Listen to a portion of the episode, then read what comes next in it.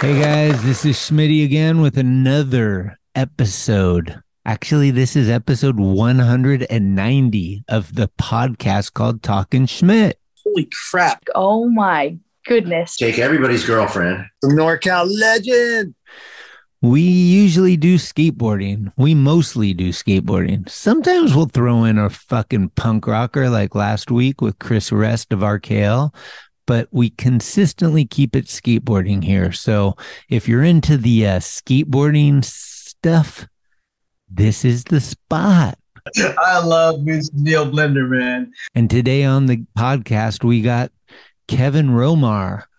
He's a DJ for uh, Hopsin, but first and foremost, he is a skateboarder and he's got possibly the best Nollie 360 in the game. Oh, this is the guy we're looking for. Dude put out a lot of rad shit, a lot of good parts.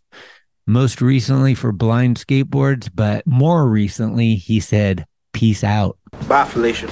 We're going to talk to him today, kids, and get to hear his story and find out what's been going on.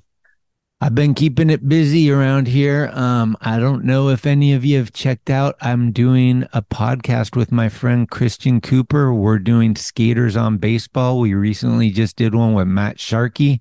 Check that out if you're into baseball at all. A lot of you may not be, and that's fine too. Also, just put out a really cool piece with Peter Hewitt and Bailey. If you haven't seen that, go check that out at the Thrasher website. Still watching with Peter Hewitt and Bailey. Um, about to do another one with Diego the Butcher. Same trip, but more on the streets. So keep an eye out for that. They're cooking up another Peastone Invitational at some point. The DIY series is going full throttle for season two. That's about it. I hope Sacramento makes it right for E40 because they played him wrong. But the Warriors are about to put out the beam. yeah. But before we start, I want to give a shout out to our new advertiser. John Joseph Van Landingham of Southern Georgia, who has been skating since 1986 and blowing glass since 96. His glass is homemade in the USA, and you can find out more info from him on his Instagram or his Facebook. Someday he may even have one of them OG websites to peep. Anyway, I'm super hyped. He reached out to me. Um, and stoked to get someone who's down for the cause. So, with that, John Joseph Van Landingham, keep it going. And like Albino says, provoke the stoke. Provoking the stoke.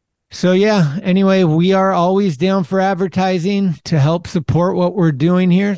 Blood Wizard. Blood Wizard. Blood Wizard. Blood Wizard.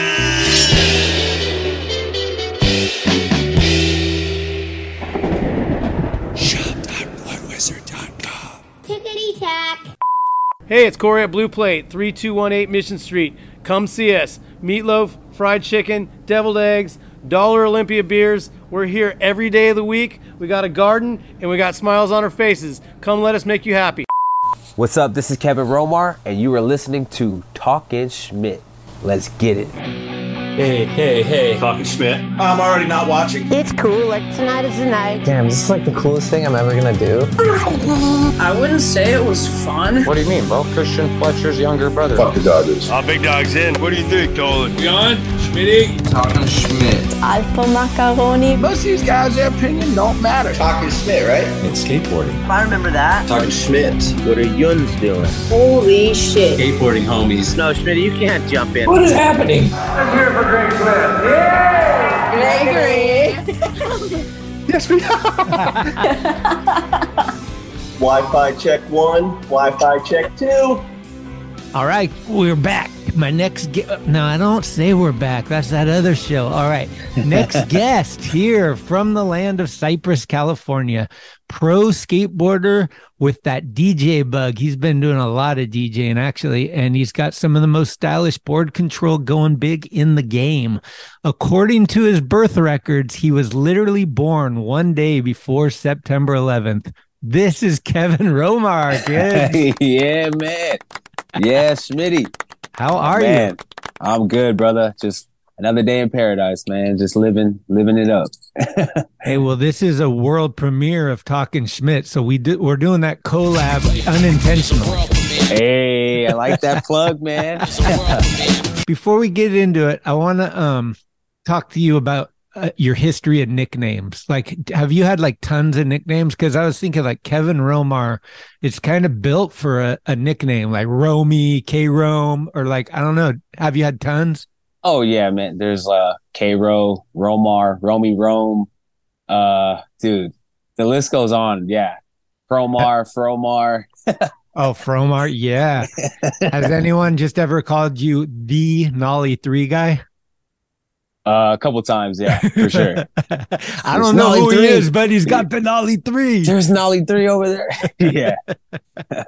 Sick, dude. Well, thanks so much for joining, man. I know we've been talking about this for a little bit and you were laid up for a while and shit. So are you rolling around again? Yeah, rolling around right now, back into skate mode. Um, you know, taking it easy. I'm not like full on going crazy, but you know, just easing it in there.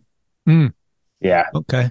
Well, um, let's start in Cypress. What was it like growing up in the city of Cypress? Um, so I'm I'm from I'm from Long Beach. then I grew I moved to Cypress. So okay. I'm from two di- two worlds. So Ah. I started skating in Cypress and that's where like that's where everyone knows me from. So Okay. you know, I just you know, it's both ways. But dude, Cypress is like a, a little city right next to Long Beach and uh Huntington and everything like that. And it's just a super cool little small little little city that has a gang of skateboarders, man. Like it was crazy. Is So that where got there- Theotis is from? Theotis is from um no, he's from like Gardena or something like that. Oh, somewhere next somewhere next to Compton or something like that. But Okay. yeah. but uh yeah, man, it's a cool little city. Cool little little little little dope skateboard city. Well, how did you get the skateboard bug? Like, was it in school? Somebody else had one. You saw it in a movie, or like, what was the, how, what drew you to it to make you want to like figure it out? Yeah, I was playing sports at the time and I was playing football and I was coming home from school and some kid just was skating by me and I had no idea what like a skateboard was in my little world of sports. And he was just going by me and I was coming home from school and he just like ollied up the curb. He went down the curb, then went ollied up, he ollied up the curb and I was just like blown away. I was like, whoa, I need to get a skateboard now. Like I've never seen anything like physically, like he defied physics right there. And I was like, yo. So I went to the skate shop that I live right next to called Furnace Skate Shop. Shout out. Oh yeah, I know friends. And uh, I literally just hung out there for like every day, just like so fascinated of that world. And uh, I eventually got like a like a hand me down board from them, and just you know next things next things next, bro. Like I got into that world and I was like hooked from that from that moment. So, is this in junior high? What when are what age? I was uh I want to say yeah junior high like the like sixth fifth grade fifth grade no elementary yeah elementary Okay. yeah yeah fifth sixth grade what were what were some of your earliest memories like did you like uh because like you know i'm older obviously but we had the curb cuts out in front of our house so that's how we learned how to ollie kind of use it as a jump ramp. Like was there like bombing a hill on your butt or any like what were the early moments that you were like man this is just all new and fun and like you know what i mean? Yeah for sure. Or did you just go straight to the nollie three? Like nah dude fuck all that. No dude i think um i started with the ollie first but Mm. i would you know before all the internet stuff i would you know go on to google and yahoo and i would Okay. type in like how to ollie and how to kickflip and i print out the paper and i would just like like literally print it out and i just like a step-by-step guide and i would just read this Oh. paper over and over and over in my, in my garage and i would just like practice ollies it took me like a year to learn how to ollie but did you I do it literally read that stationary or moving uh, stationary for sure like on the carpet or on cement like on in the garage floor. So Okay. kind of like yeah, cement. uh-huh And yeah, it was like I had a Nash board first, so that was the first board I had. But then I eventually stepped it up after I learned an ollie. I was like, yo, I see all these other guys have like found like they have like dope ass boards, you know, and I'm like on this board that doesn't even roll, Oh. like for Walmart board. okay So yeah, but, but then, yeah, I just- gave that to you uh, that was after. So I Oh, first, okay. yeah, I- Gotcha. I, first Okay. got a board from from Walmart. My mom bought me a board, So Furnace gave you your first legit board. like legit board for sure. Okay. Right. Yeah. And then from there, man, I just kept reading this paper and I just kept like learning how to like do tricks off Yahoo pretty much. yeah. And so I just, yeah, man, I just would just read this thing over and over and over again until I got two tricks down. And then that, you know, leads to other things and so on and so forth. I was just um, emailing with Diego, the butcher, Bucchieri, and he his email is at yahoo.com. And I was like, dude, are you serious? Like, I didn't know it still existed. I was like, Yahoo's still around. yeah, man. Yeah. Yeah. I was print, I was printing out papers like 2001 when Yah- Yahoo was like big time. You know, that was like right after AOL. Like you know, you plug into the Wi-Fi Right. and get on the AOL or Yahoo. So so have you kind of like grown up in the technical world? Like, is technology like you've been drawn to it? I mean, if you're already like on Google and Yahoo and printing out things, it seems like it's already in your DNA that like, you know, you're gonna like figure shit out that through that. oh yeah, yeah, I'm definitely technology driven. I think I was on computers super young, man. I was using computers around like nine years old. So yeah, I, once I figured out how to get on online, that was a wrap. Okay. yeah. kind of the same, man. I, I was always early shit. So, um, Yeah. who were some of your earliest influences? Like, did you see some pretty good dudes in your area, or did you see a shop video or a magazine or something that you were like, fuck, who's that dude, or something like that? For sure. So I used to go to El Dorado Skate Park in Long Beach, and that's where I would see every pro come by there because that was the only park that had lights. It would stay on till ten, and Oh, that was like one of the first like actual skate parks back in two thousands. Mm. So I would see Terry Kennedy, Evan Uh-huh. Hernandez, uh, Scott Kane, all the bootleg dudes. Uh, Knox. Bastions, Knox would be up there. Bastien Salabanzi, P Rod, all these dudes would just come Oh, by. I didn't know who they, I didn't know who they were, and I was just like so blown away by like their style. You know, I was like, whoa, like I've never seen a skateboard style like this. So I was drawn into it right away. And Evan would pull up in like these Benzes with spinning rims, and I would just be like, what? This is this is from skateboarding. this is crazy. So my world was like, I was already into hip hop and stuff like that early on. Mm. So when I saw that, I was like, this is like a, the epitome of, of hip hop and skateboarding. I was like, they got the Benzes, they got Boost Yeah. mobile phones chirping everybody. yeah. And I was like, dang, this is sick. You know, everyone's just like coming together. It was way different than sports for sure. Like way different than football, Oh, basketball. And I was just like, yeah, I went to that skate park every day just to see those guys. Then I Right. eventually figured out like who they were and I got Baker 2G and all these other videos. But yeah, I was like, these are my favorite skaters, like from here on out. Big money, big cars, man. We Yeah. used to crank that shit. uh, yeah. What was it like for you, it, you mentality wise, going from like a coach and a team's, you know, that whole sports thing is like whether it's baseball, football, or whatever, it's like you're a team, there's drills, there's all this stuff to like having your own, like, I'm just going to go learn this in my garage by myself. Like, did you like that or did it feel lonely? I loved it Yeah. because I was like, like I was free from from like drilling. You know, people were like you know coaches drill you to do something, Yeah. and you can like you do. Sometimes they can make you cry. You know what I mean? At a young age, it's like they're really trying to get you to be focused and stuff like that. But at, at the end, it did help because it you know it gave me You a lot of like Stamina. stamina, mental like toughness to you know jump downstairs and stuff like that. So all of it helped, but when I got out of it, I was like I felt so much more freedom. I was like I'm away from all this craziness. You know, I'm able to just because my my childhood bringing up was pretty gnarly in in, in general. So Oh. I had to figure out like how to balance uh, everything, and skateboarding kind of saved me from from just jumping off the cliff pretty much. So yeah. Did you come from, uh, were your parents divorced or? Yeah, so they were they'd been divorced for I was nine when they got divorced, so I just you know that's an age where you just don't know what's going on. You know what I mean? You're just like, what is in the world is happening, and then you have to go to court and you have to sit who you you have to figure out like who you want to stay with, like mom or dad, and then you you have to you have to say as a nine year old, you know, and That's gnarly. yeah, and then I had to switch schools because you know you know money problems in, in the household. Uh, So I had to do all that. And then, you know, trying to do sports it's just all these rages in your brain, like, what in the world am I, what is my purpose? And, you know, and then skateboarding saved my life, man, for sure. I it would have seems like it up saves so many of our lives. literally, yeah. Yeah.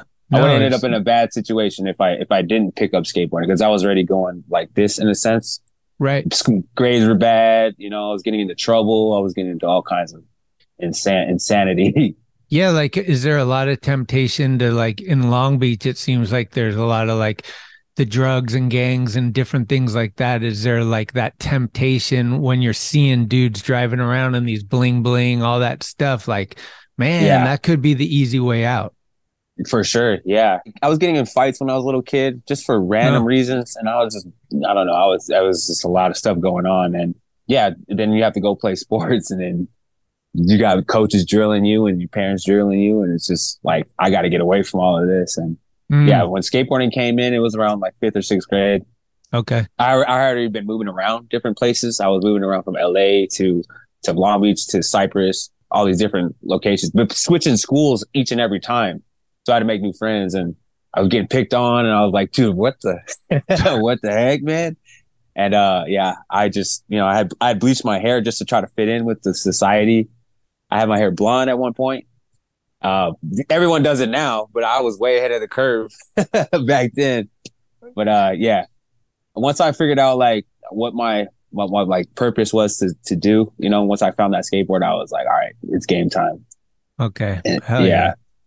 What was like the early moment of you taking it to the next level? Like, did your homie get a video camera? Did you like learn a trick that somebody that was really good was impressed by? Like, did a shop give you something for free? Like, what was something that like early on kind of kept the stoke to another level? Like, oh man, like opened the door, like, let's go, you know? so about like um after I learned the ollie, then I learned how to kickflip in the garage. I went to Furnace Skate Shop and um I told him I was like, hey, I can do a kickflip. And my boy Justin McLean was there. We had been friends for a little bit. Rest in peace, Justin. And uh he took me outside and Dennis Ballou, he was one of the guys that works at Furnace. He saw me go outside and, and, and land a kick kickflip off the curb, pretty much like second try or something like that. I don't remember how many tries it took, but he was stoked. He was like, this little kid can like kickflip. This was before like any little kid could do besides like Knox and Evan and things like that. Um, he's like, man, that's tight, man. You can kickflip. Let's, let's give you a little shop board. Let's give you a furnace board. And I was like, all right, sick, man. Like, yeah. and now I went home and I like, it was like a trophy. You know what I mean? Like, yes. I'm like, I feel like I'm sponsored. I, I thought I was sponsored, but I had more work to do. But Yeah. they kept hooking me up though. They kept giving me little, little hand me down boards and stuff to keep me stoked up to, to keep skating. Uh huh. And then that eventually learned, it landed into a real sponsor with Furnace, but Right. they were the ones that like kept me going for sure. The skate shop, Furnace all day. Yeah, I, dude, I can't say enough good things. I, everyone knows that I love skate shops. I mean, just the camaraderie when you go into a shop, and like you said, maybe you were hanging out there in the early days and getting so much, asking questions, watching uh, videos, having like camaraderie of dudes coming in and out, seeing different board shapes and feeling it and standing on it. Like all that stuff is like something that Amazon and the internet can never replace. No, it's facts, man. Like actually holding a skateboard, like even a pro, like a, a pro's old board, and that's the board that you're holding. When you're Yeah. a little kid, that stokes you out so much. It's like Oh. seeing a somebody on television like give you something, you know, you're like, dang, that's pretty pretty sick. And that Uh-huh. opens a whole bunch of doors mentally, you know, as a kid. for sure. You're like, dang, I can do I can do anything. Especially if a pro gives you a board, you're like, dang, bro, like this is sick, man. right? Yeah. So Furnace is the first shop sponsor. Did you get like a what was your like first product sponsor, like trucks, wheels, board, or something? Shoes? Probably not shoes. Um, I used to get audio at first, but that was through my friend. He he hooked me up through that. But it was like a bunch of yeah, yeah, bro, yeah, like 2002, three, Damn, like yeah, getting But I- shoes is so sick. bro. It it happened really fast. Like a lot of things started happening really really quick with Uh-huh. skateboarding, and I was just kind of like, well, like this is happening this way, this is happening this way, and that's like where my mind was, you know. In school, I was like all I wanted to do was skate. But I had to go through a whole bunch of different random products I don't remember the names. You know, when you first start, everybody wants to give you stuff when you go to these little contests. Like here's Yeah. some trucks. Here these. I don't know what they're called, but but then eventually it landed through audio, and then it landed through Fury trucks, and then it landed through uh, a couple flow. Like I was getting Baker stuff, like through the warehouse stuff first, and then Uh huh. Ev- Evan Hernandez would give me some stuff, and you know all those guys at El Dorado that I used to see.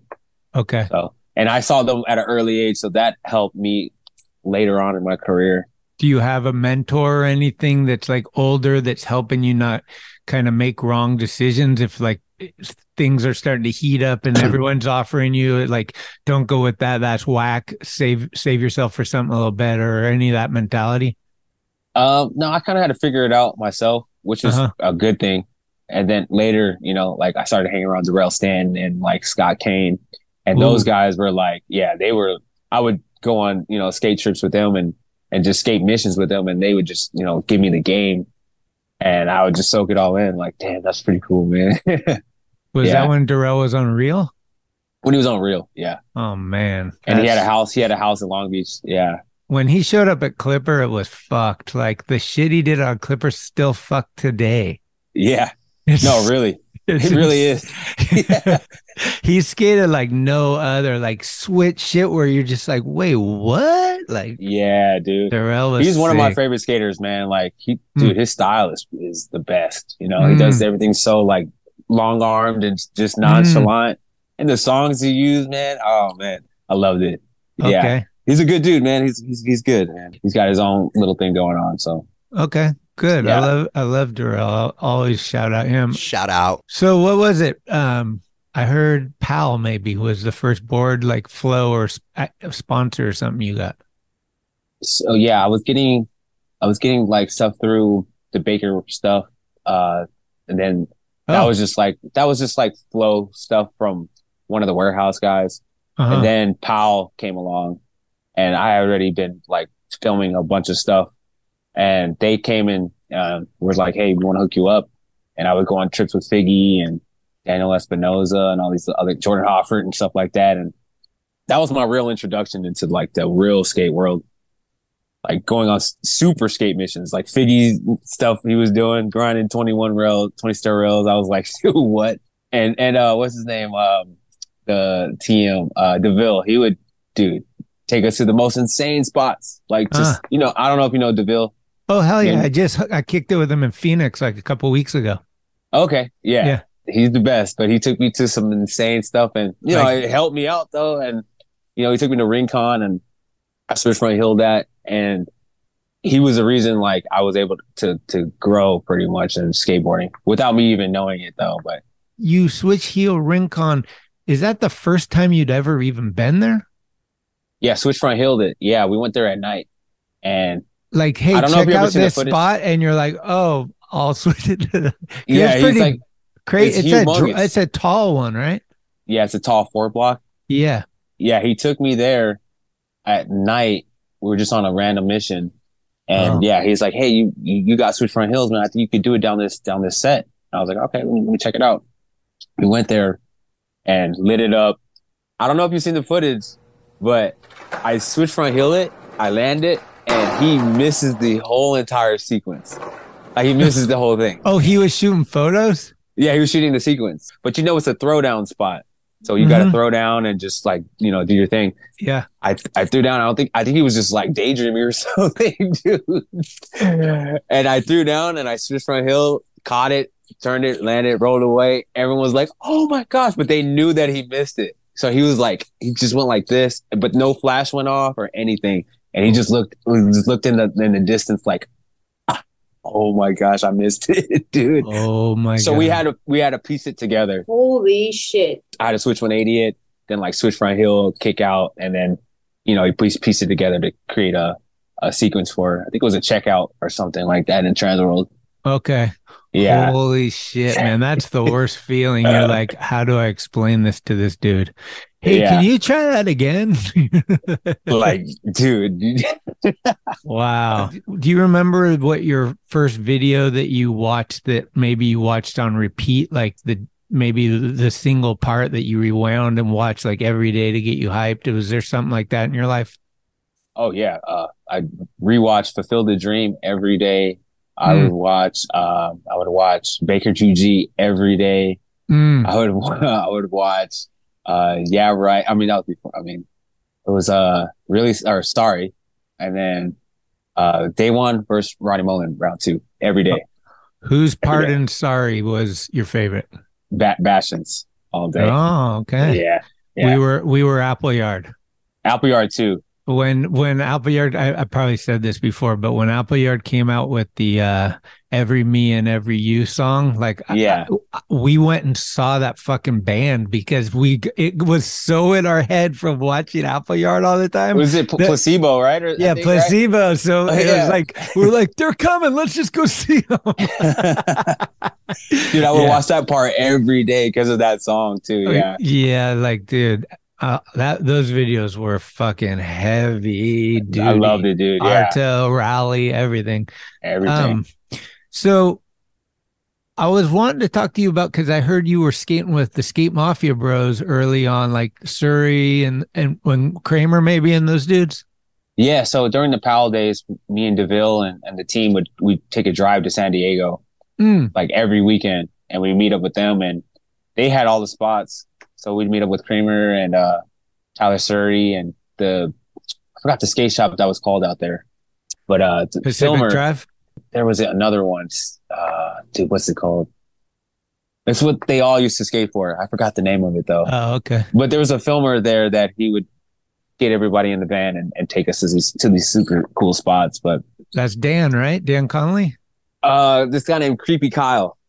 Oh, really? Yeah, he's a little foot toucher, man. He's a creepy dude, but I don't know if you heard of him. No, but we had our own creepy Kyle, Kyle Did you really? Yeah. oh, but he did. He did he touch feet? I don't think so, but he was just. I don't know how he got creepy, but uh, touch, Yeah, foot this dude- This dude would, yeah, touch feet. I don't know if you heard the stories, but yeah, he No. would, he had a foot fetish for like skater kids, Oh, damn. and he would, yeah, he would be super gnarly, man. And it's I don't know if you heard the story, but yeah, it's it's it's a pretty intense story. Like Yeah, it's, it's not even a joke, huh? it's not a joke. Yeah, it's like rough. It's like oh, yeah. damn. like he would wait till they were they would like sleep and, and do weird things and to their feet. Oh, Yeah, Whoa. take off their shoe. Yeah, all these all the skate mafia dudes, man. Like, yeah, they had to send him home during a Tampa Am contest because he it was so bad that they ended up getting together and was like, "Look, bro, you're creepy, bro. You got to go home. Like, this is not the business, dude." And What the fuck is that? Jesus Christ. but he's he filmed like their whole career when they were all Ams, like all that footage that you see early on. uh huh. That was that was creepy, Kyle. Okay. Was Marius with him and stuff? Mar, yeah, Marius, Julian Davidson. Like, Those there's a are lot like- of dudes. Those are Yeah. such dear homies. I love Surrey and Wes and like um, I don't know if you knew Shakus, but when he was down there, he kind of introduced me to all those San Diego guys. And like I've gone on a few trips with them and they're just so sick. Like the first time we went on a trip, the second day I was like, these are like my best friends. Like these guys are Oh, yeah. so cool and like they don't complain, they rip, they're funny. Like it, I love those dudes. Oh yeah, for sure, man. Like you know, Kellen and uh, Peter Yeah. Smolik, all those guys, dude. Like I met them, yeah, when I was a little kid, and I was like, damn, these guys are cool, man. Just Mm. just free spirited and just no worries.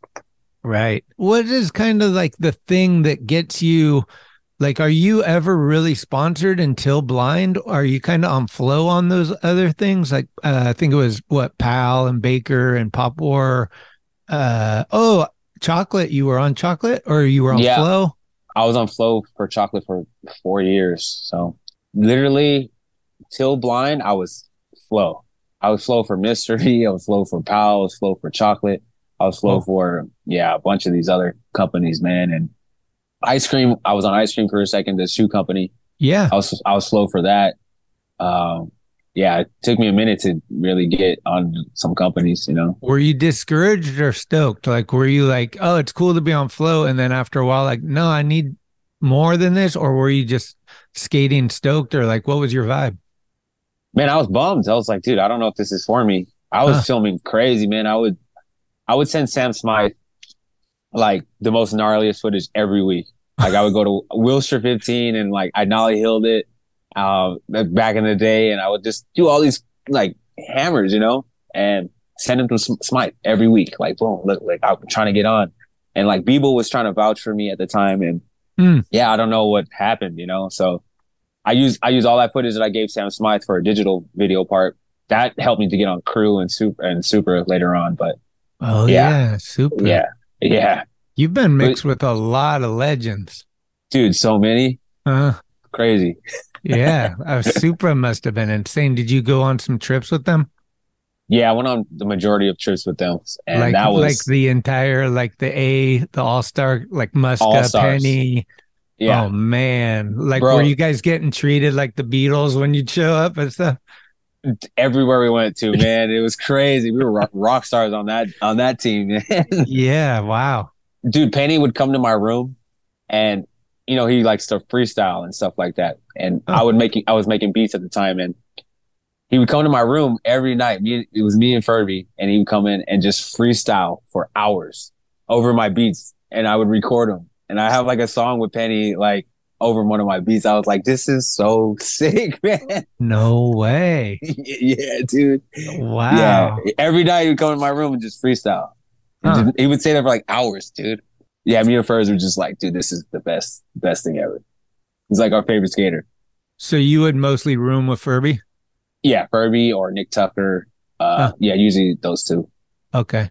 What is the origin story of the Nollie 360? When did you like learn it? How did you learn it? Like it's kind of a unique trip. Not a lot of people have it, especially not the way you have it. Like what do you remember like, oh, like did you do Caballerials first and then think like how did it come? Dude, I was doing Nollie back 180s first. Huh. And Evan Hernandez was my favorite skater. So I'd watch everything that he did. Mm. And he would do them at El Dorado on the pyramid. Um, and then I saw a sequence of him, I think it was in Transworld, off this red stair Garden Grove, eight stair, um, in Orange County. And he Nollie 360 it. And I was like, what? Like, just like looking at it, I'm like, damn, that's the trick no one does. And and it just kind of felt right. I would I would imitate him like so much when I was growing up. So that was one of the ones I was like, I gotta I gotta learn that, you know, and I want to show him. But yeah, I, I just took it and just excuse me and just ran with it and There was no it. Yeah, there was nothing on Yahoo to print out though for that one. No, it was just a sequence of Evan, and I would just look at it the same way I looked at. Oh, really? yeah, Like foot placement, body weight, like every like totally like break everything down. break everything down. Yeah, Right. and that's one of those tricks that just worked for me because I like to do backside tricks. So I just, you know, nollie back 180s and I was like, okay, just a little bit more turn. And uh-huh. I just kept at it for, for years until I, you know, got it down. But he's really the one that I, I learned it from. okay. Yeah. Dude, sick. Um, and then, so I was confused on the timeline here, but I know like that you had like a pretty solid part in that atmosphere. Uh, what was it, Barry video, right? Barry video. Yeah. Is that before or after the Wallenberg contest? That was, that was before. That was before. Okay, Yeah. so so that may have helped you get uh to blind, but I feel like I never seen you, but I mean I, I live in NorCal, but I definitely Yeah. seen you at Wallenberg. And then I think you got on blind pretty shortly after that, yeah? So that was before chocolate. So Oh, I was getting, uh, or no, that was during chocolate. Sorry, my bad. That was during chocolate. hmm But I was that part had came out, and that made a lot of noise down here, um, Southern Cali, and a couple other places. And the Wallenberg contest had come up a little bit after that. So I think it was like what 2009, I think it was, or 10, 9, Wallenberg, uh, eight or something like that. yeah, maybe eight. Yeah. So Barry video was around that same time, maybe a year before. Okay. so I get there and I'm just like, I thought, you know, everyone knew that video, just a little kid being naive, Uh, but no one knew. So I was just like, oh, snap. I got to go and, uh, prove these guys that I can skate. And yeah, Wallenberg, that was a crazy contest. yeah, what made you think like to go to Wallenberg? Had you been there before? I have never been there. I think, what's that? What was that? Dude, it's been so long, but, uh, we were on a trip. I think Jordan Hoffart and Deville wanted to go there. But yeah, one thing led to another, and, and we get there, and it was just like this massive contest that I had no idea that was going to be that insane. I was so nervous. I was so nervous to go skate that that spot because I saw Chris Cole up there, and I seen like all these heavy A-listers up there, and I was like, "Jeez." Yeah, that was. I think it was 2009 actually, and that was the one where Chris Cole back threed it and then hit his head, and then next time he made it. Yeah, exactly. Yeah. Okay. oh yeah, I was I, I, was on S at the time. I forgot about that. I forgot to even say that. I was on S. Oh, Dude. okay. With scuba. Yeah, with scuba. Yeah. Sick. I was about to get on the actual team too. So I was about to be AM for S. This was after ice cream, and they made a shoe for me, like a whole Romar insole and like a colorway for me. Yeah. And right as I was about to get on S, Supra was coming out, and they were going back and forth trying to get me on the team. This was this was like after Wallenberg, but um, yeah, they wanted me on the team both ways, and then I had a meeting with Don Brown and Scuba and everybody, and we were going back and forth. And then uh, next thing you know, Scuba had hit me up next week and was like, "Hey man, you should take the Supra deal because we're going out of business." And I was like, "What?" So it kind of messed up my whole deal with with uh, Supra, but yeah, I, rem- I remember that. That was crazy because I was friends with Mike Anderson, and I think they were just about to give him a shoot too, and they were in Santa Cruz on like some demos, like traveling, and uh, it just the news just broke like while they were there and and I was talking to him and Scuba and a couple of the other guys and they were just like dude what am I going to do like this yeah. was like, like important for me you know like it was substantial money that they were like you know helping their lives out with so I remember when that that all went down but yeah let's talk about Wallenberg because uh what was the biggest thing that you had ever thrown down before going there I went to Carlsbad Gap like oh. two weeks before Wallenberg, and I had Nollie 360 to there. Oh, and I did, I did, I varial flipped it that same day, and I was just like so like ready to go. And that Wallenberg contest was just right around the corner. Mm-hmm. I was like, mm-hmm. yeah, let's let's go. I want to I want to do it down that. Yeah. And uh, yeah, that was my preparation pretty much. Because Carlsbad is like this is like a distance type of gap, you know. It's like far. So right. Wallenberg's like kind of similar, a little taller. Yep. Um, so I was like prepared. I was like ready to go for that. But the difference is you got like, fuck, I don't know, three or 400 people in attendance and then a fucking gnarly shooter ramp that like, gets, yeah. So you're dealing with all that. And then if you had to do it all over again, if you went back in time, would you still wear the Dodger hat? Whoa, slow it down.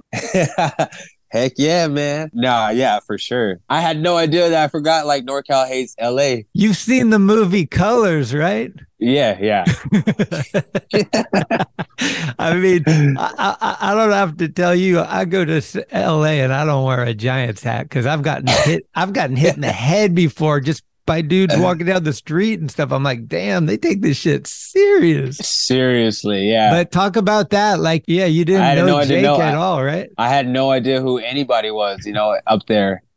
Um, that was my first time meeting so many people, mm. uh, new faces and Thrasher and all these guys. And yeah, I had no idea Phelps, you know, rest in peace. He didn't like the LA Dodger hat that bad. And I was just like, oh man, I gotta, I gotta even work even 10 times harder now, you know?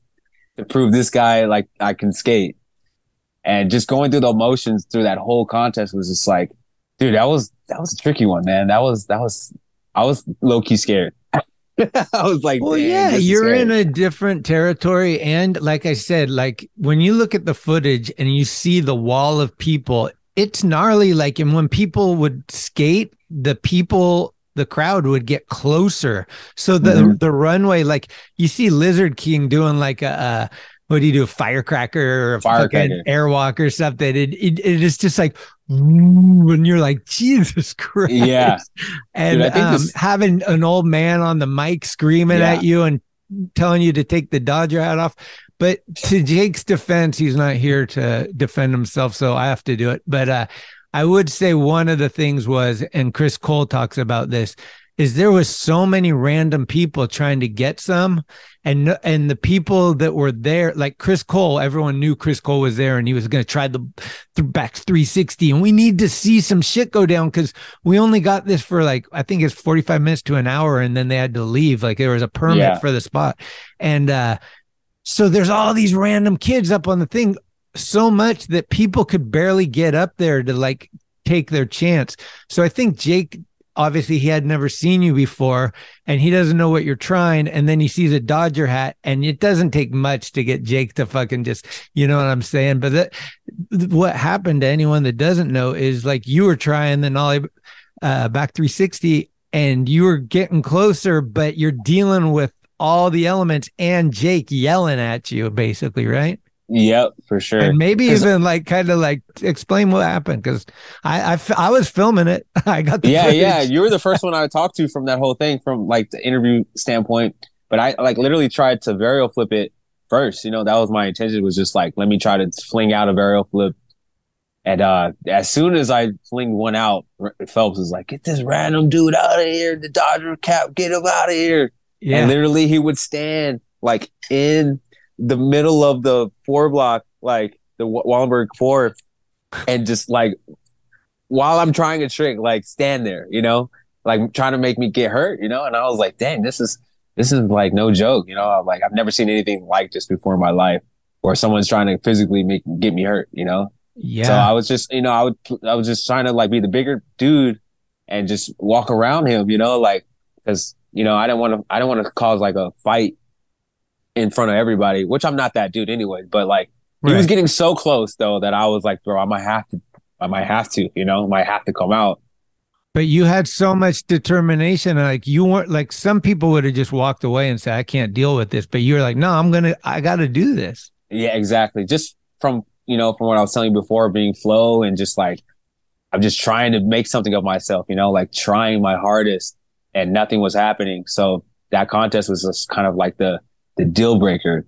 Mm. And so I was just like, you know what, let me be the bigger dude. Let me just keep trying to do some tricks. And, uh, I had to switch my game plan up because Varial Flip wasn't cracking at the time. So, uh, I had, I had to impress Phelps, you know, pretty much. That was like the, he was like the guy. So I was like, I have to impress this guy Yeah. without wanting to do that. But, you know, and then, um, yeah, I tried Nollie 360 and I flung one out, stuck it. And everyone, I got everyone's attention. Everyone was like, whoa, who is this kid? You know, like Yeah. what? And as soon as I stuck like one, Phelps started to move back a little bit and move back a little bit. And he was still hating a little bit, but he was, you could tell that he wanted me to like, You wanted to see that one. he wanted to see that. and then I think I think the crowd wanted to see it too. So, you know, I kept trying it, kept trying it, and you know, I broke my board.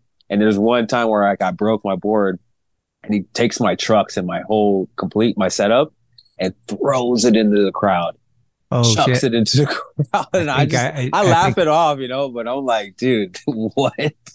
this man's crazy. And um, yeah, and then I used I I borrowed somebody's board and I kept trying it, but I, I didn't land it. But you know, I think the sticks kind of like opened the doors for for me in the world of skateboarding. You know, just sometimes the the not landing it is better than you know doing it sometimes in that sense you know like you the way that the atmosphere was it kind of opened up a lot more opportunities you know Plus your attitude. I think like your perseverance and your determination, that shows a lot of your character. And so somebody's gonna look at you and be like, Oh, this guy ain't you know, he ain't turning around. He he wants to land it and and he wants to do this. So like I don't know. Yeah. I, I could see like who was it, Weiss or somebody that probably like was there and was like, We gotta get this guy. Yeah Weiss was there for sure Yeah. and i i had uh you know i was trying to get off chocolate and i talked to jared lucas Mm. uh the bones team manager and i said i said hey man i, I like i like blind man like is there any way you can get my footage tape to the Weiss sent the sent the footage tape to him and like that day Weiss got back to him that literally that night it was like let's let's put him on let's put him Yeah. am right now like let's go That's- So How hyped like, you are know, you? Is that a fucking sick moment? I was super, super hyped, man. I was like, dude, finally. you know what I mean? Like, dang, man, I had to go through so many things to finally get to an AM spot on Uh-huh. blind, you know? And that was, you know, that was a mission in itself, but that helped a lot though, you know? Like it really, I had to figure out like what the skate world was, like Right. how it worked and the industry and, and all these little things and big things. And yeah, Wallenberg was definitely that that epitome of all that. You know, all the industry guys were there, like literally there. Yeah, I mean, is that the only Bust or Bail you've ever skated in? Yeah, that's the only one. You didn't go to the. There was one in San Diego, I think, uh, at that Jeremy Ray at the convention center. Oh no, no, I didn't. I didn't go to that. I think that that one was enough for me, dude. Was, okay, yeah, I was wondering if like you wanted redemption or you're like, nah, that's cool. Yeah, that one and done, dude. I was, I was over. And did you you came back to Wallenberg though, right? Did you do something down it eventually? So I went back there with TJ. He switched big spin it, dude, in like three tries. and I tried to nollie 360 it again, but I just I just was over it. I just didn't feel right. I just I wasn't, you know, I wasn't prepared. So Wait, was that with Desenzo too? No, it was a blind trip that we took to to NorCal. Okay. Huh. And uh yeah, he went to, he went there specifically to switch big spin it. Wow. Okay. And yeah, he did it. He did it in four tries or three tries or something. Damn. It's so good. So what's like your first trip with blind or like first like I'm a part of this crew and like getting to know who you're going to mesh with and who's like maybe not your dude, but you still got to tolerate and all that shit. so we we had a downtown showdown contest, the Vans oh, one. Yeah, yeah. That was that was my first introduction to the whole team. It was like Cragar, James Craig, and uh, Morgan Smith, and you know, Sheffy. Oh no, Sheffy wasn't there yet, but uh, was yeah, those three guys where I was like, that that's blind to me, you know, and we did this whole contest and I got to mesh with Cragar and that was like I knew him a little bit, but I didn't know him like fully. Mm. And yeah, meshing with James Craig was like you know, those that was my favorite section in the in the round two blind video or Rodney Mullen versus Daewon song video. Mm. And yeah, just kicking with those guys, I was like, yeah, dude, this feels good. You know, finally, like I feel like part of a team. Right. Yeah, I think we did pretty good at that contest uh, first or second, second, second, I think. But yeah, which which one was that? What what were the obstacles? Because I went to, I think it wasn't the one where Omar cracked his head open, right? Dude, it might have been that one. It had like, like this the huge eleven stair, like red yeah, eleven. I, was at yeah. the one. Yeah, yeah, yeah. That was yeah. the first time I think I seen who was it? Uh Nick Merlino. First time I seen he was doing everything down the fucking big ledge or whatever. Yeah, exactly. Yeah, uh-huh. that huge stair set. Oh, yeah, okay. that was my first time meeting Nick Merlino too, and I was like, "Damn, this guy's crazy." Jeez. yeah, that was fucking. Those things were cool, like in the whole Hollywood uh, studio shit. Like, because I'm from up here, so that stuff's really foreign to me. Yeah. So I'm like, dude, I kind of want to just go check out this stuff like a tourist. Like, but there's sick skating happening, like super much. How do you yeah. feel about contests? Like, um, there's all different types. Obviously, you got your Tampas, and then you have your Bust or Bail, and then you have like these um ones like the showdown which are like obstacle built and stuff like i think there's three or something where they had like three different obstacles and each team would like figure it out but uh, do you thrive in those or do you get more nervous like are you i just want to go out and film like what you, what would you how would you describe yourself um, dude, early on, I, I kind of like the those type of contests, the ones where you just don't have to be like one run and, and like it's just everyone's watching you. It's kind of like a team thing. Mm. I kind of like those ones. Like that's where I was like, yeah, I'm down for the showdowns. I was down for you know Tampa. I was down for the Tampa Amps too, but yeah, mostly like the team, the team okay. ones for sure. Yeah. Less spotlight, like a little less like I, it seems to me like, and I'm not trying to talk too much shit, but Street League to me is just so boring. And like, I just can't, I don't like the Street League. Uh, and I feel like that's kind of what went to the Olympics, where it's like everyone just tries one gnarly trick on this thing, and there's so much bailing. It's like to people outside of skateboarding they're watching that, they're like, "Does anyone ever land anything?" You know, it's just yeah. like I like more of the flow where you're like skating through and you're showing like I did a kickflip, now I'm doing a varial heel, like, and you keep showing that you can skate. Yeah, for sure. But I mean, Nyjah and those dudes are gnarly. They fucking so kill gnarly. it on on the obstacles. But it's like I don't know. Just as far as like, there's probably a better medium. But for me, I mean, I'm a fan of the Buster Bale uh, format because it's so sick to go to a spot that's legendary and see all this new shit. Like, because in skateboarding, everyone knows about the ABD, and so you can't, you have to step up to something new. And to me, that adds this. Extra pressure and excitement that when somebody does something, it's like forever and it's in the history books almost like it's kind of legendary. Oh yeah, for sure. Especially at the spots that you guys like wanted to get them to. Those Oh, are man, like legendary Clipper. spots, dude. Clipper, man. Like Shane O'Neill at Clipper, you're just like, that's forever. yeah, yeah, literally. Yeah. Yeah, they don't. Yeah, it's not like that anymore, man. Uh, like I kind of miss those vibes of that that era, you know, of just like the Bust or Bail and just these legendary spots, you know, that Mm. kind of made skateboarding for what it is. Well, you talked a little bit about um kind of filming a lot, um, even in your flow days, sending Sam a bunch of stuff and all that kind of stuff.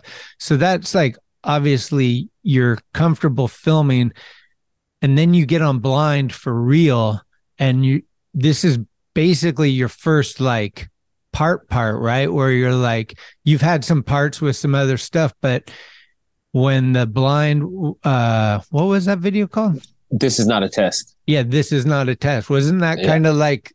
I mean, that must have been. Was there a premiere for it? Yeah, there was a premiere for it at Soltec.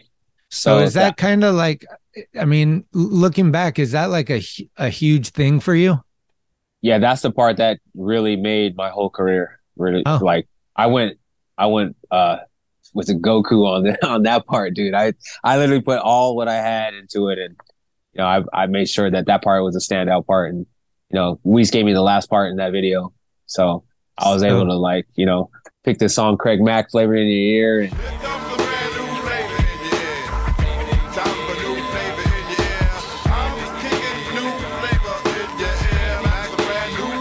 Dude, You know, such that- a good song for that part, man. So you picked that song? So it was supposed to be it was supposed to go to Morgan. And I was in the editing room. I like to be in all the editing spots, like editing my footage and stuff with with the the editor. Mm. And um yeah, they wanted to use a different song for me because they had to get the rights for these songs. So they're only able to get a few. And I was like, hey, like I, I like Flavor in the Ear. Like, is there any way like we could trade? You know, will, Mor- will Morgan be cool with that? And I think Weiss was like, yeah, I think he'll be he'll be stoked. You know, he'll, we'll figure it out. So we just swapped, and you know, I, I hope he's hope Morgan's cool with it. I never asked him about it, but Yeah. Like, did he know he was gonna have that song at one point and then realized he wasn't gonna have it? Or I think did he picked I think he picked that song first. it's a good song, especially Yeah. for like the situation for you, like kind of like on the rise, like, and you're like about to go pro, and then you have the last part, like, it's sick. Yeah, thanks, man. Yeah, I I I was like, I have to use this song, man. Like I have to. It fits so perfectly. And while we're editing it, editing it, we were just like, dang, this this is gonna be really really sick when it comes out.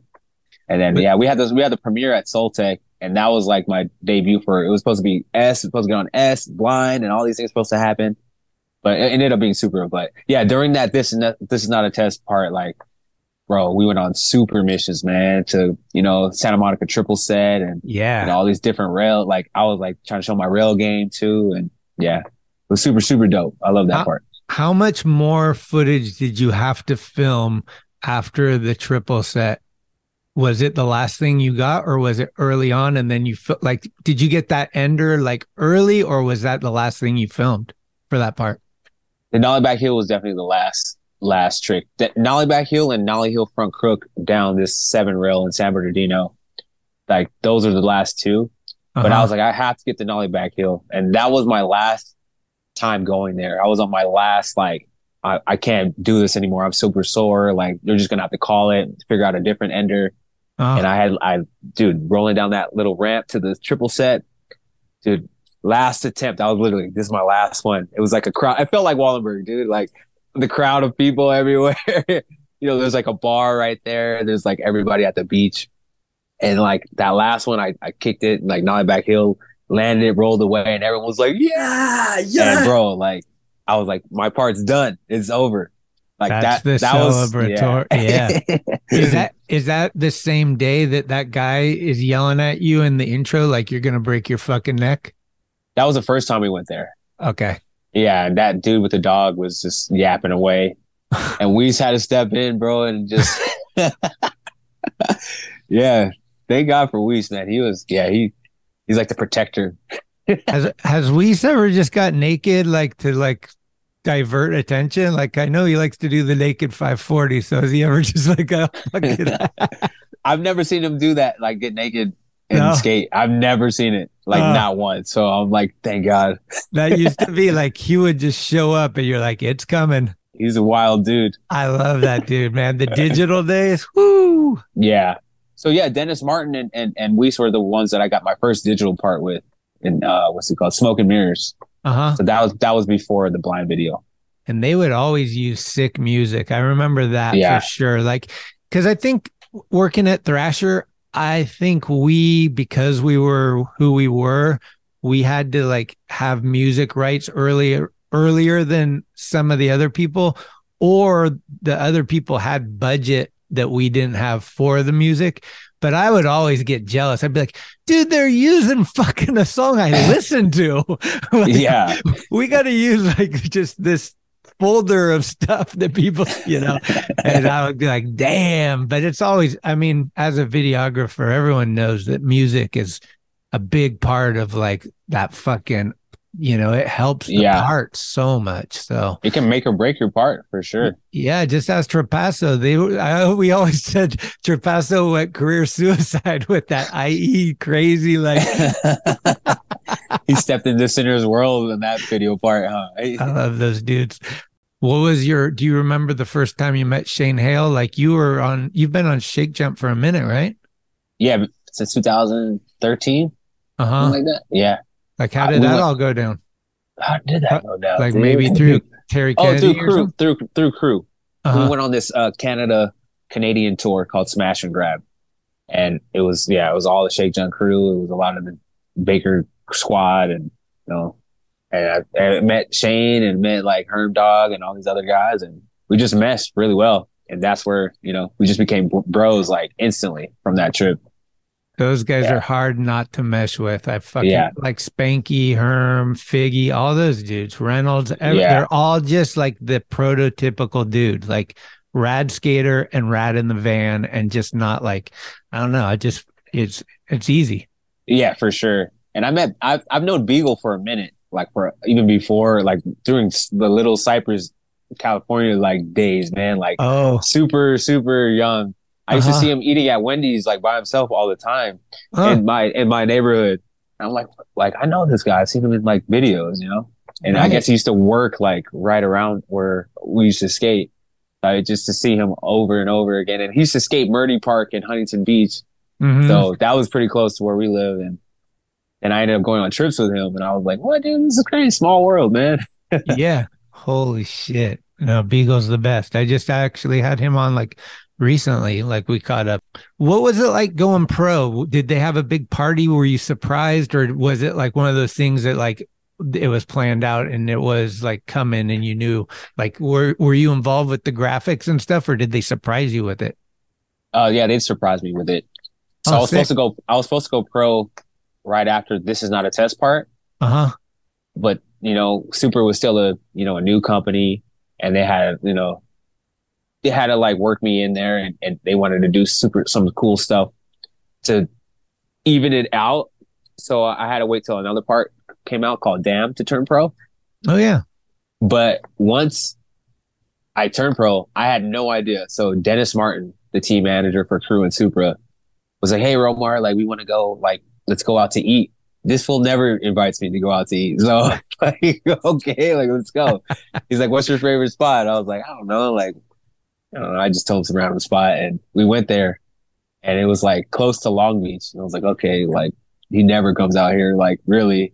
And he's like, let's Spencer Hamilton and his his wife was was out our uh, Dennis Martin's wife was out there too. So we're eating and they're just all smiling and shit. I'm like, what the fuck? and so uh, they're like, let's go to the red room after this. You want to go get some drinks? I'm like, dude, what? I was like, let's go.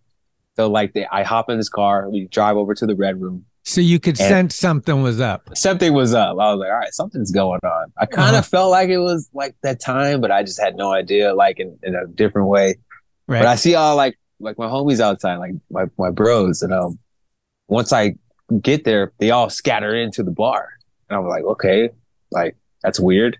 like afraid of me or something. I don't know. so I get out and like I'm walking in with Dennis and everybody, and as soon as I open up the door, it was just like a roar of like, you're pro, and everyone had these. Ba- they made these banners for me. Like KR3W and Supra made these cool ass like your pro banner, and like I was like a bucket of chicken, like a KFC bucket of chicken, and my Yeah. face is like on the front of it, and and it had like all these. They had like five boards of like my name on it, ready to go, and I was just like, then I get inside, Muska's DJing. oh shit. yeah, dude. I'm like, what? I see Stevie Williams over here. I'm like, Sheffey's over here. I'm like, man, this Oh. is all the like big dogs are up in there, man. I was like, damn, this is crazy. nice. They did it right. Yeah, that was something I could dude. I could never forget about that, man. That was that was man, that was crazy. What was the graphic? Did they have your board there too? Like here it is, or did that come out later? Yeah, so they had you know like the OG blind logo, like Yeah. the, the writing. They had it in like Romar writing, like the the, Oh, the that OG font? that Okay. font. Yeah, Yeah. and then it had like my face on it with like different colors, and then they had like a chicken board, like a it's one back here, but yeah, it's like it's super rad, man. Like they had like a bunch of bunch of dope graphics, like ready to go. That rules. Fuck yeah. Yeah. What has happened since then that's kind of been like the pinnacle of like being a pro? Like how how did that make you feel like I can relax now or did that put a fire under your ass that like fuck I have to turn it up even another level now? Like did I mean you had filmed some like parts that people were stoked on. I always tell Pat Duffy his uh, biggest problem was he his first video part was too gnarly and he Yeah. raised the bar too high. Like, did you feel like this weird pressure of like, how am I going to one up what I already put a lot of time and effort into, or were you like, this is what I've been wanting and now it's time to get it really good? dude. I mean, you know, obviously it gets harder every time you drop a video part, and I already dropped like so many before that. You know, like Mhm. of like the most, the best stuff that I could do. Yeah, So I mean, it definitely was like turn up the notch a little bit more, but you know, I had to deal with like going on tours now, you know, and like giving footage to Supra, giving footage to Blind, giving footage to all these other venture and all these other companies. right. And, you know, that became so difficult, you know, and everyone expected some, some high level skating. Uh huh. And I would, I mean, I was getting beat up, man. Like, you know, going on the Supra tours and then like coming back home and going straight to a blind tour and then going, you know, I wasn't ready. I mean, I was ready for that, but I was like, dude, this is tough, man. And, you know, I had to learn the ropes from that. But yeah, definitely, definitely turning pro was like a, that was like the beginning. Even though a lot of people were following my career before that, that was like, you got to shoot stuff for the mags, you know, and all these other things. So Right. it was, yeah. Did you ever get a cover for any of the mags? Yeah, I got a cover for uh skateboarder. Oh, For- sick. Yeah, Nollie heel down this grass gap. It was the ender for my damn video part. Who shot that? Uh dude, uh Retta. Oh, sick. Yeah. yeah. So that was my first cover. That's my only cover, but I'm stoked to even have a cover. So What was some stuff that you kind of like as a kid were all like fanned out about, but like as a veteran, you're like, this, this is what I would teach my kids about being a pro skater and having a skateboard career. I think it's all about pretty much pacing yourself, you know? You don't want to do too much too quick. Mm. That's why I try to tell a lot of other skaters is like like you were talking about Pat Duffy, like you don't want to go too too hard your first video part. Like you do want to go hard, but you don't want to like give it all away, you know? Because you got more things to to build up from that. And so Right. you want to be able to, you know, you know, have the stamina and the the, the pace to keep keep going um and build from that. Uh I even told Chris Johnson, you know, like he was a kid that I, who was watching me because we all grew up in the same area.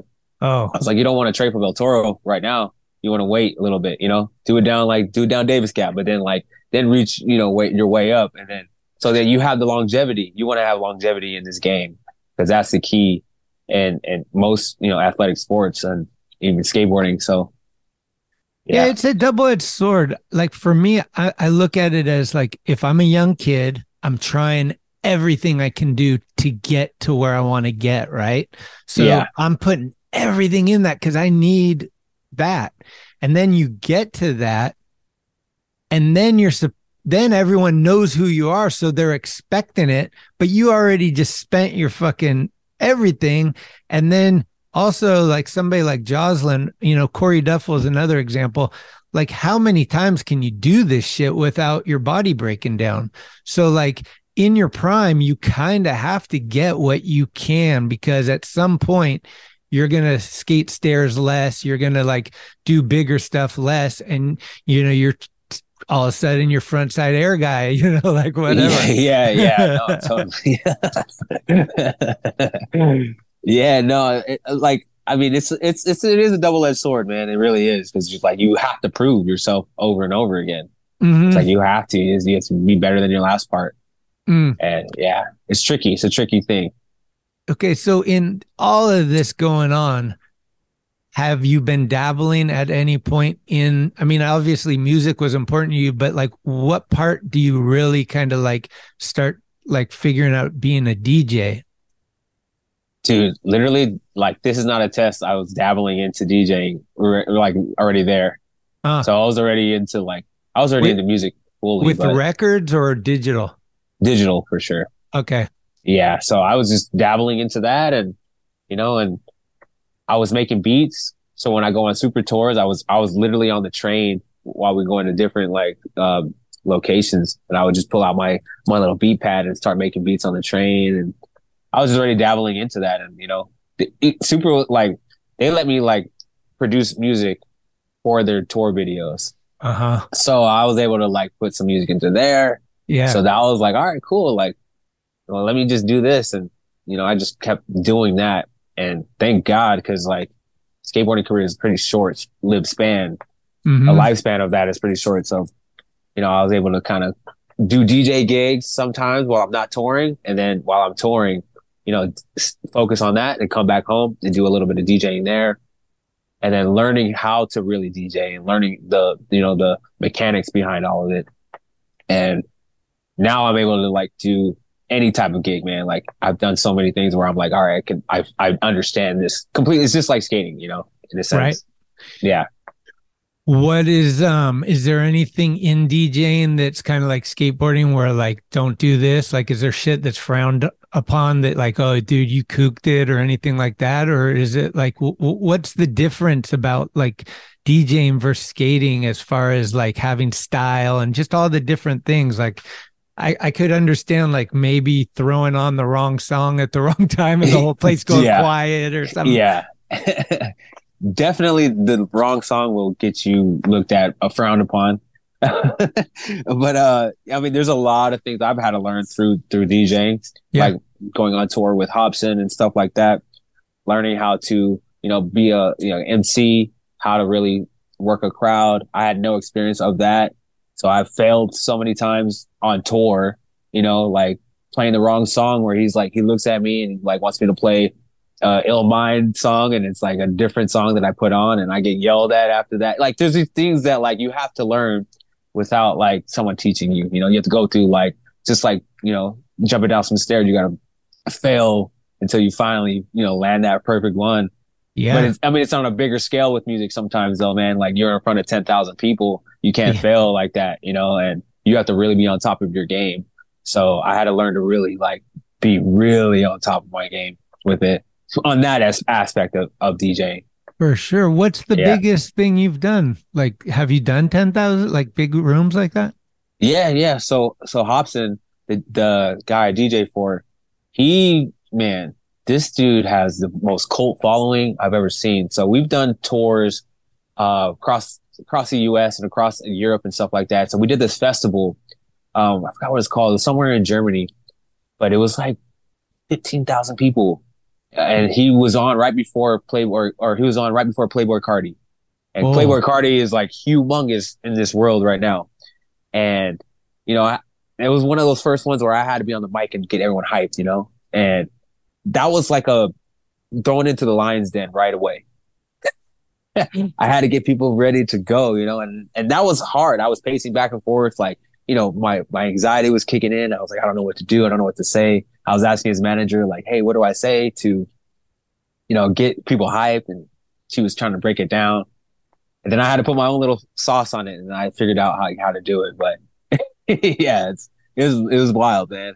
How did you He does, get he does some, he does big, he does big stuff. Big he stuff. does, huh? How Yeah. did you get connected with him? Through did he see you skate? Because he skates a little too, right? Yeah, he skates for sure. So was that was it like I I want a skater to be my DJ or like how did it work? How did you get involved? Uh, so I, you know Black Bar in L.A. Yeah, yeah, uh, Bethany, right? Bethany and Shannon. Yeah. Uh-huh. So they they owned the bar in Hollywood when it was uh still there. And I went there on like a random birthday and Hopsin was there and my boy Seven Machiavelli was like, Hey man, like Hopsin wants to meet you. He said he knew that you're coming. He wants to he wants to talk to you in the back. I was like, Yeah, no, let's do it. Met him. He just rapped out about skateboarding and about like hip hop.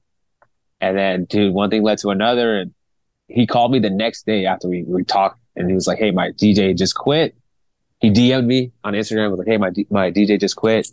Is there any way you would want to be my DJ?" And I wrote back like, "Hell yeah, like dude, for sure." And uh, his manager called me like right after that, and we just went over the logistics. And she's like, "Hey, we're going on tour next week. Would you be available?" And I'm like, "All right, let's let's go. I have no ex- no experience with this, but let's go." And yeah, man, I think that first the first show we did, he was a headliner. Ludacris was a headliner and B.O.B. Oh my god. Yeah. And I was like thrown in right away.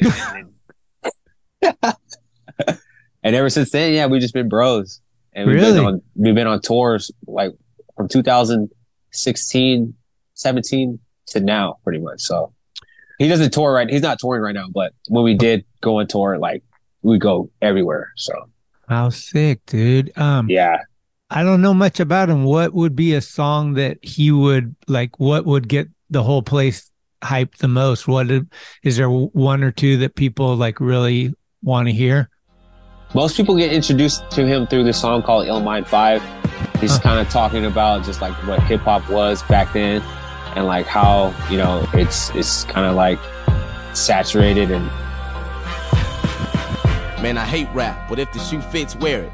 I become a freak of nature, all the kids stare. Who walk around bumping raw with the shit blaring, saying fuck school and dropping out like a miscarriage. I'm embarrassed, and I'm ashamed I played a part in this devilish game, making your common sense perish. But I ain't taking the full blame, cause most of you chumps running around here ain't never had strict parents. All of your brain cells rotten from weed. You feeling like if you ain't got it, life's not as complete. You having sex with every motherfucking body you see, with a past so dark that Satan to jump out of his seat. But still, you out in these streets thinking you hot as can be, without the knowledge to lead, so you just follow the sheep, making sure your lame swag is all polished and clean. While your favorite rappers like, yeah, he got it from me. You been brainwashed by a fake life that you used to living.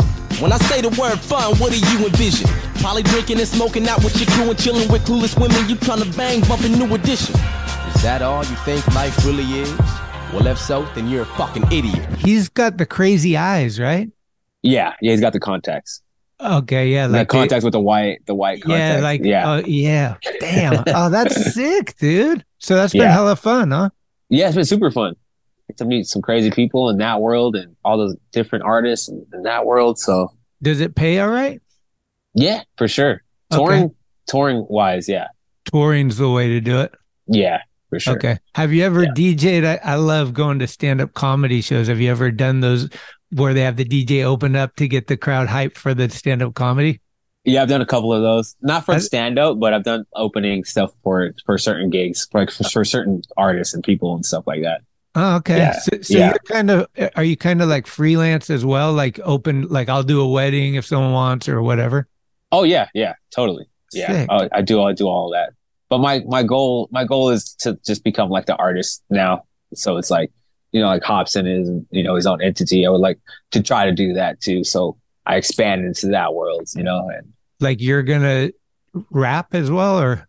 no, just be the DJ. But like you know how like you know you go to festivals sometimes or like some of these shows. It's like the DJ is the producer, but he's also the artist, Uh huh. and you're going to go watch that DJ because you're a fan of his music.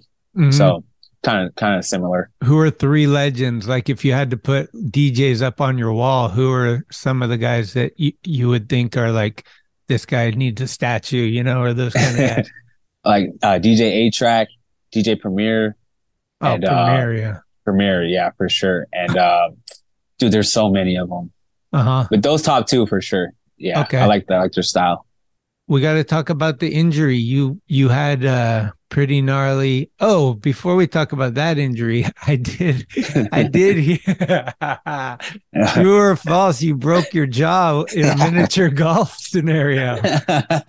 I knew it was coming. Yeah, man, I, I broke my jaw playing miniature golf, and Wow. that I don't know if you you heard the story. Uh, no, I just heard that you. I, I was like, wait, did he, you like throw your uh, club and well, how did it happen? I don't know. that's how everyone. That's how everyone thinks it happened. Uh-huh. It's totally, totally left field. No, you're So- playing miniature golf, and one of the obstacles is a windmill, and the thing came around and nailed you in the Close. really? No, no, no, no. Okay.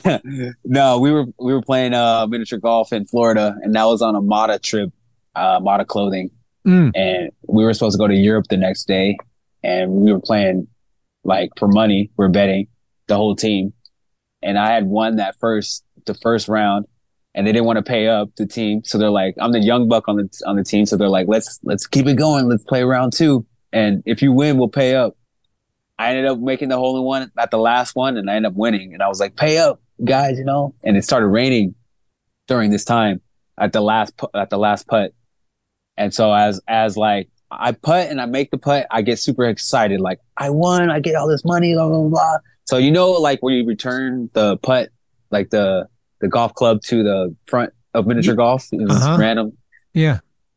it's pouring raining and i'm like super hyped and i'm like have my little golf club and there's like this five stair and i'm like i'm like just so happy bro and i like jump down this five stair and it's like i said it was raining there's a puddle at the bottom and i'm like returning my golf club and i jump to do a 180 off the five stair just to look at him and like you know like point at him like ha ha, ha i won and as soon as i land on the off- on the five stair the puddle i slip out land on my face Oh. boom land on my jaw and my chin bust my teeth went through my lip i broke my my uh it's like a tmj right here my chin uh from jumping off that five stair pretty much Fuck. In the rain Were you hammered? Were you were you drinking? no, no no i was completely sober Oh no.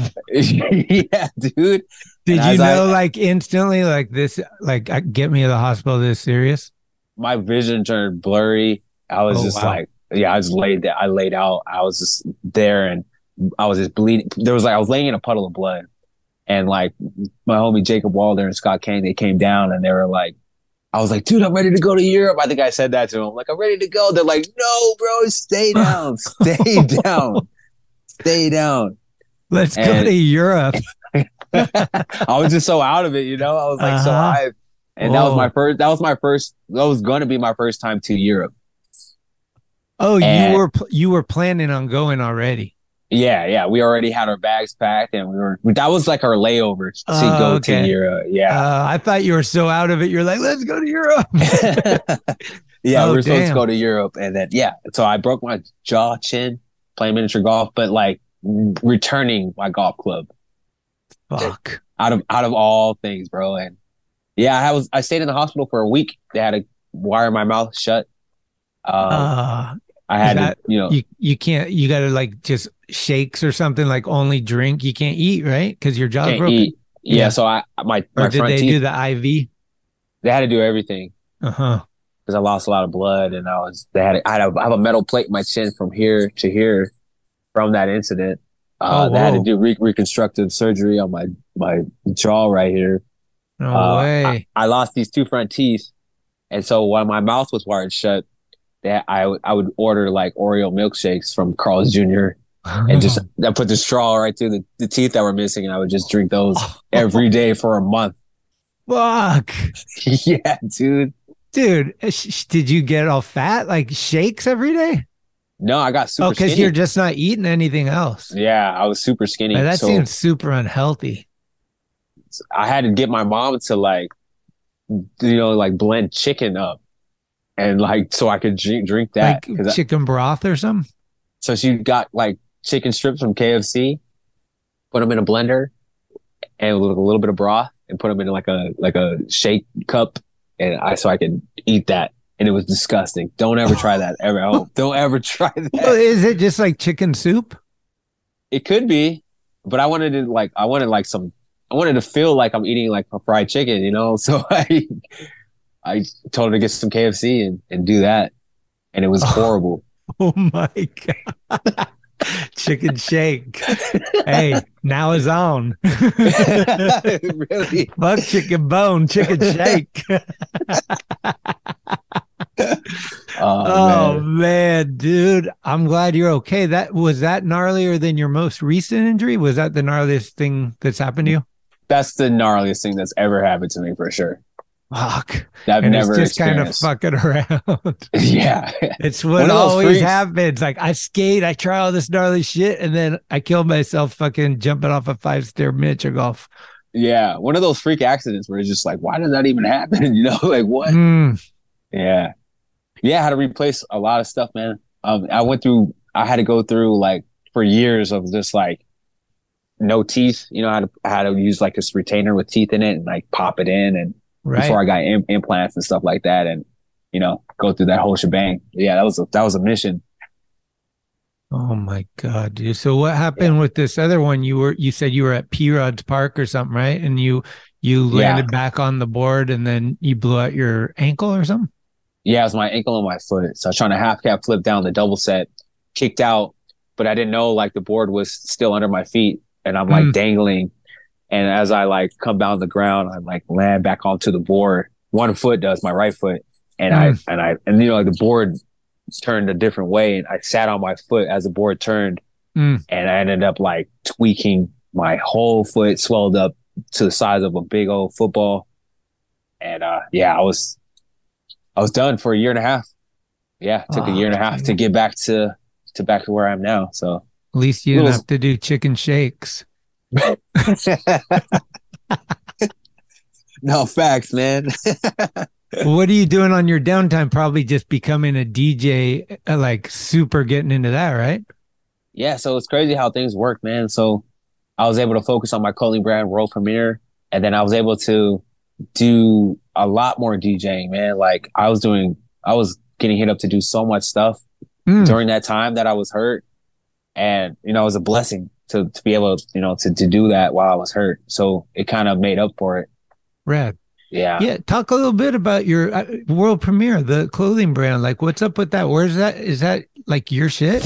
Yes, it's my it's my brand. I started Okay. it during during the pandemic while we're all just sitting there on our nuts, like trying to figure out what's going on. I just was like, no, I need to I need to do something. I've I've built so much. I feel like I've built so much within skateboarding of myself. Like I feel like that I need to do something to give back to the community and the kids that follow me. So I Mm. was like, let me let me start a let me start a brand. And uh I was just thinking of names and I was just watching TV one day and somebody was I think it was like an old MTV commercial it was like world premiere of this music video and I was like, dang, that's it right there. Yeah. And uh yeah, I just I my boy I went over to his house, uh Hugo, and we just came up with some designs and we made like five or six and yeah, we, I was like, all right, th- these are the ones right here. And we just brought it to life, put it on some clothes, and then uh yeah, started it in 2020 and or actually the end of 2021 Like And, during uh, lockdown. during lockdown. Yeah, end of Mhm. 2021.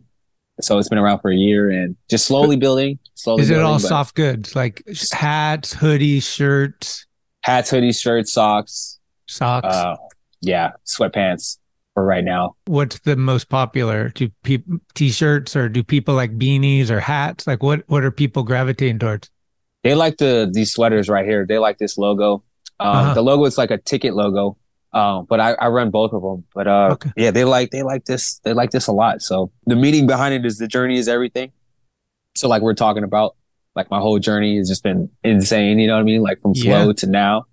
And I just put that in perspective as like the journey is everything to you have to go through all these different obstacles sometimes to get to your world premiere. Once you get there, it's up to you to take it to wherever else you want to go. But the journey is everything.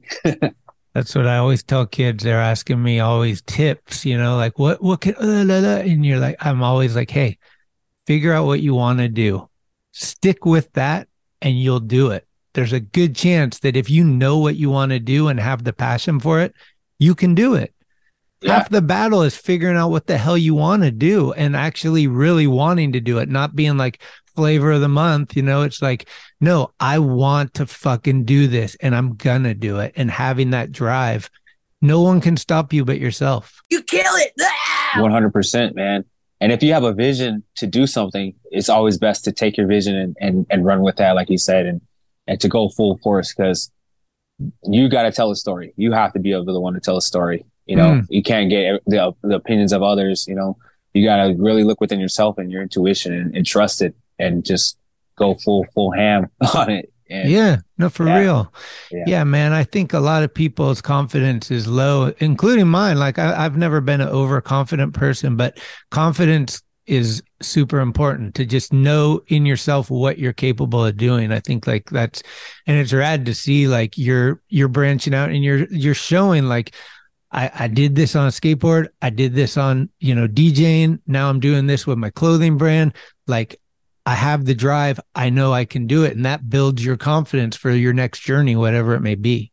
Oh yeah, one hundred percent. Especially Sick. from you know, especially from being flow for so many years in skateboarding. you know, it's like, dang, you got to really have the drive and the pers- persistence to to keep going. Because, like you said, a lot of people will stop and just be like, "I'm I'm over it." You know, I've seen that happen a lot of times where if you if it doesn't happen in a certain amount of time, they quit. I mean, that's the key to anything. Like the the patience you got to have. It's just getting over the hump. That's if you really want it, it's all about getting over that last little hump. And once you do, like all the doors open, and that's what I've seen from what I've had to go through or what I had to get through to Right. get to this to this point. So, and So that's are- always instilled in my brain. It's just like you just got to keep going no matter what. Yeah, yeah. That Yeah. seems like what your story has been. Um, do you guys sponsor other people or is it kind of like a is it becoming a team or is it like just a, a business thing? Um, it's definitely just super small right now. I have a couple of guys that I hook up uh within skating, Uh-huh. but I, my goal is to get it to there. Okay. I have, you know, just you know, just generating enough, you know, money to to do all that, you know, to go on little little trips and stuff here and there. But my goal is to have skating and music all joint to one, Uh-huh. to where it's just like everything.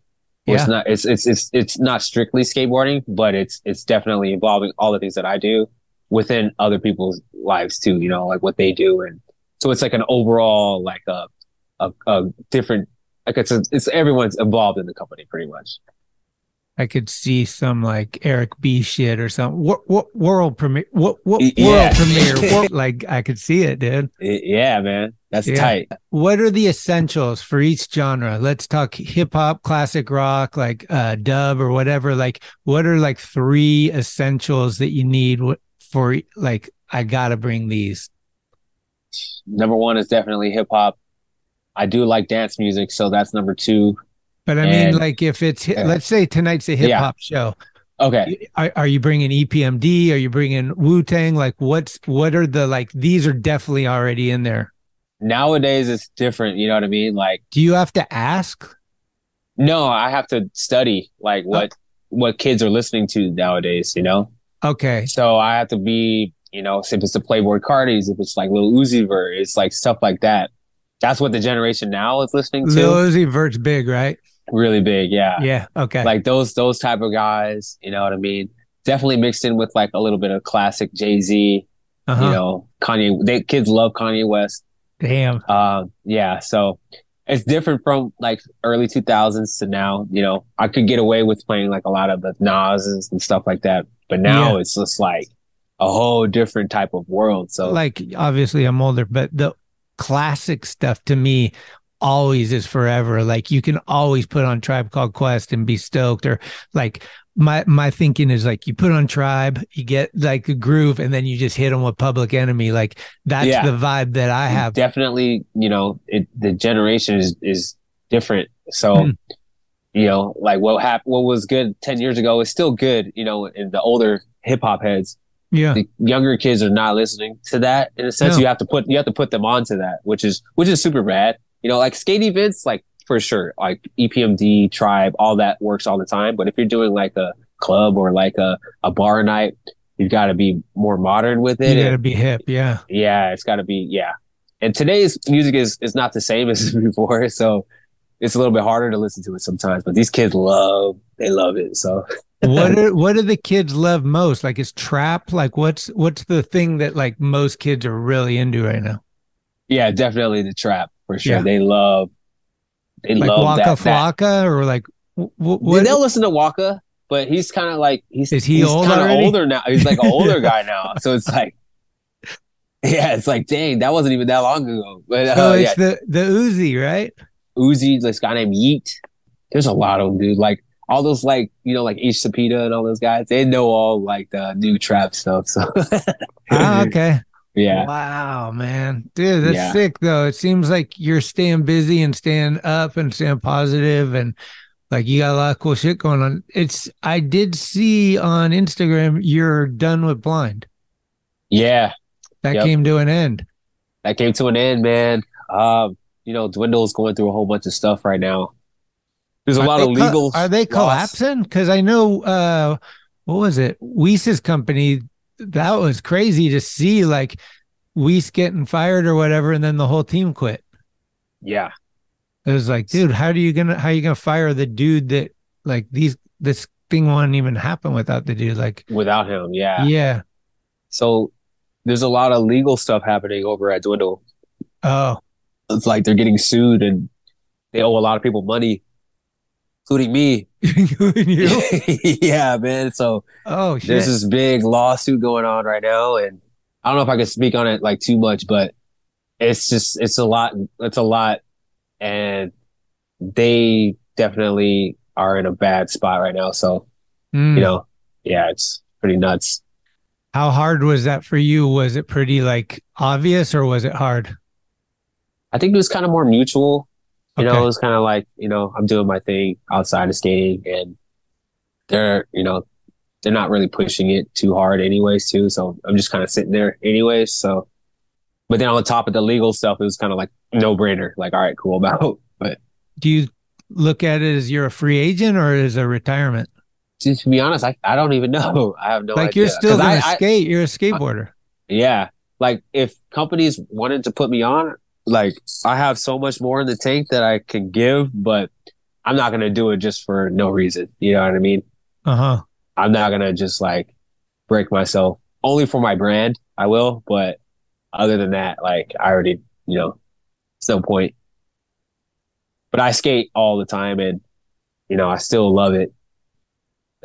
It's gotta be a reason for me to even to put something out.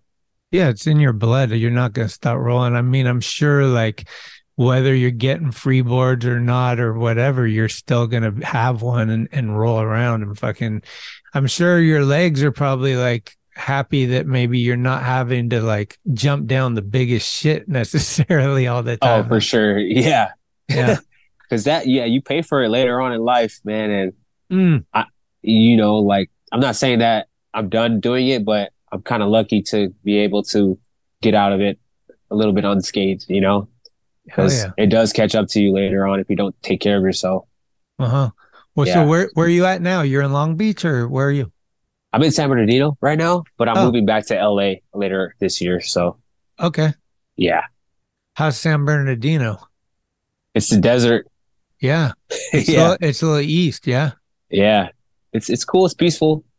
Are you, you're kind of by uh where uh what's Riverside? Dude, I'm in Victorville. So Oh, I'm even higher up there. that's Brian Herman country, right? Yeah, he lives he lives in Hesperia. So he's right he's right over there. So yeah. Oh shit. Oh damn. yeah. Okay. Well, what anything uh you got cooking? Like anything that you're like working on or like dreaming of or cooking up? You're just getting into the music stuff, yeah? Getting into the music stuff and I my goal is to film a lot more Huh. for my brand and to put out like something, but I'm not gonna say like it's a hundred percent thing. I definitely just wanna like ease myself into it. Right. But yeah, but you know, I want to give back to the fans because like they because I posted that thing on Instagram and you know, I I got so much love from that and I was like, dang, I gotta really I gotta come back in a sense and and do something. So Absolutely. Um well, you know to stay in touch with me any anytime I can be of help or if you just want to vent or talk or anything, I'm around. You know that. Yeah, man, I appreciate that. Yeah, it's good catching up with you. I really appreciate the time and uh hearing your story and stuff. It's fucking really cool and I hope it's an inspiration for a lot of people. Yeah, man, I hope so too, dude. Because the journey is everything, guys. yeah, for real though. Yeah, man. Um, we always end the show with a, a song, and it can be anything, like whatever. Like if you want to um plug like some from Hopsin or like just something that you grew up liking or just your favorite song that you listen to a lot right now or just whatever. Yeah, um, lately I've been listening to a lot of Biggie, so uh, Notorious B.I.G. Unbelievable. How do these fuckers have footage of everything, but they don't know how that Vegas shit went down? Like, you know, there was footage of that somewhere. Like, there's cameras everywhere in Vegas. Yeah. Do they know? They know. They know who. They know who killed him. They know who. They, yeah, they know who. They, Oh, there's actually the the dude is actually on YouTube talking about it. No way. Yeah, because now I guess he signed like uh, what's it called? Where you you're free from everything. Um, uh, immunity. That's what it's called. Immunity. So he's able to talk about it. But it's all it's it's, it's all like gang stuff that But happened. Because he's probably, people want to kill him, probably, right?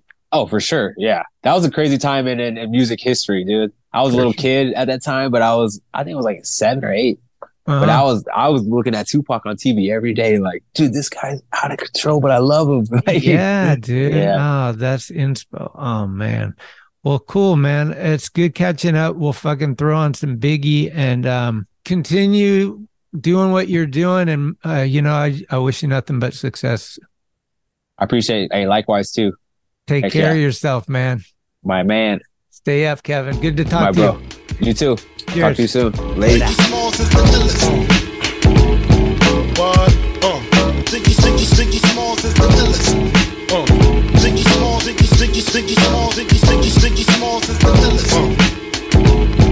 Yeah. Biggie, Biggie, Biggie Smalls is the illest. Live from Bedford Stuyvesant, the livest one. Representing BK to the fullest. Gats, I pull it. Bastards ducking when Big B bucking. Chicken heads be clucking in my back room fucking. It ain't nothing. They know Big B handling with the Mac in the act door paneling. Bandaging MCs. Oxygen, they can't breathe. Mad tricks up the sleeve. Wear boxes so my dick can breathe. Breeze through in the Q45 by my side. Lyrical high. And those that my clutches get put on crutches. Get smoked like Dutches from the master. Hate to blast ya, but I have to. You see, I smoke a lot. Your life is played out like Kwame and them fucking polka dots. Who rock the spot? Biggie, you know how the weed go. Unbelievable.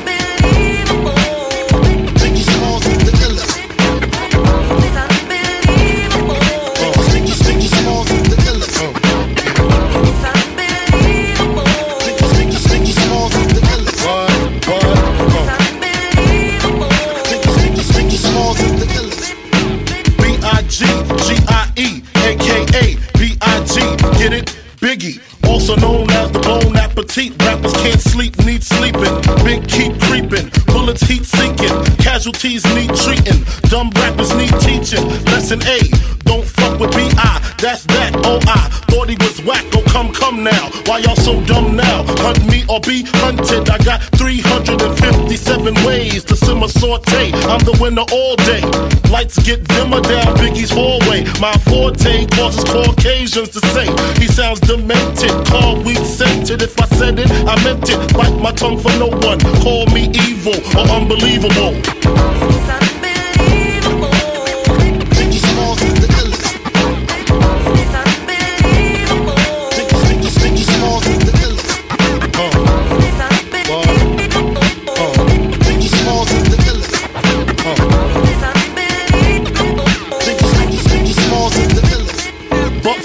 Out the sunroof of Lexus coupes, leave no witnesses. What you think this is? Ain't no amateurs here. I damage and tear MCs fear me. They too near not to hear me clearly. I'm the triple beam dream. 1,000 grams of uncut to the gut. It seems fucked up the way I touched up the grill trying to play gorilla. When you ain't no killer, the gas by your liver, your upper lip quiver. You're ready to die. Tell God I said hi throw down some ice for the nicest MC. Niggas know the stilo, unbelievable. Biggie Smalls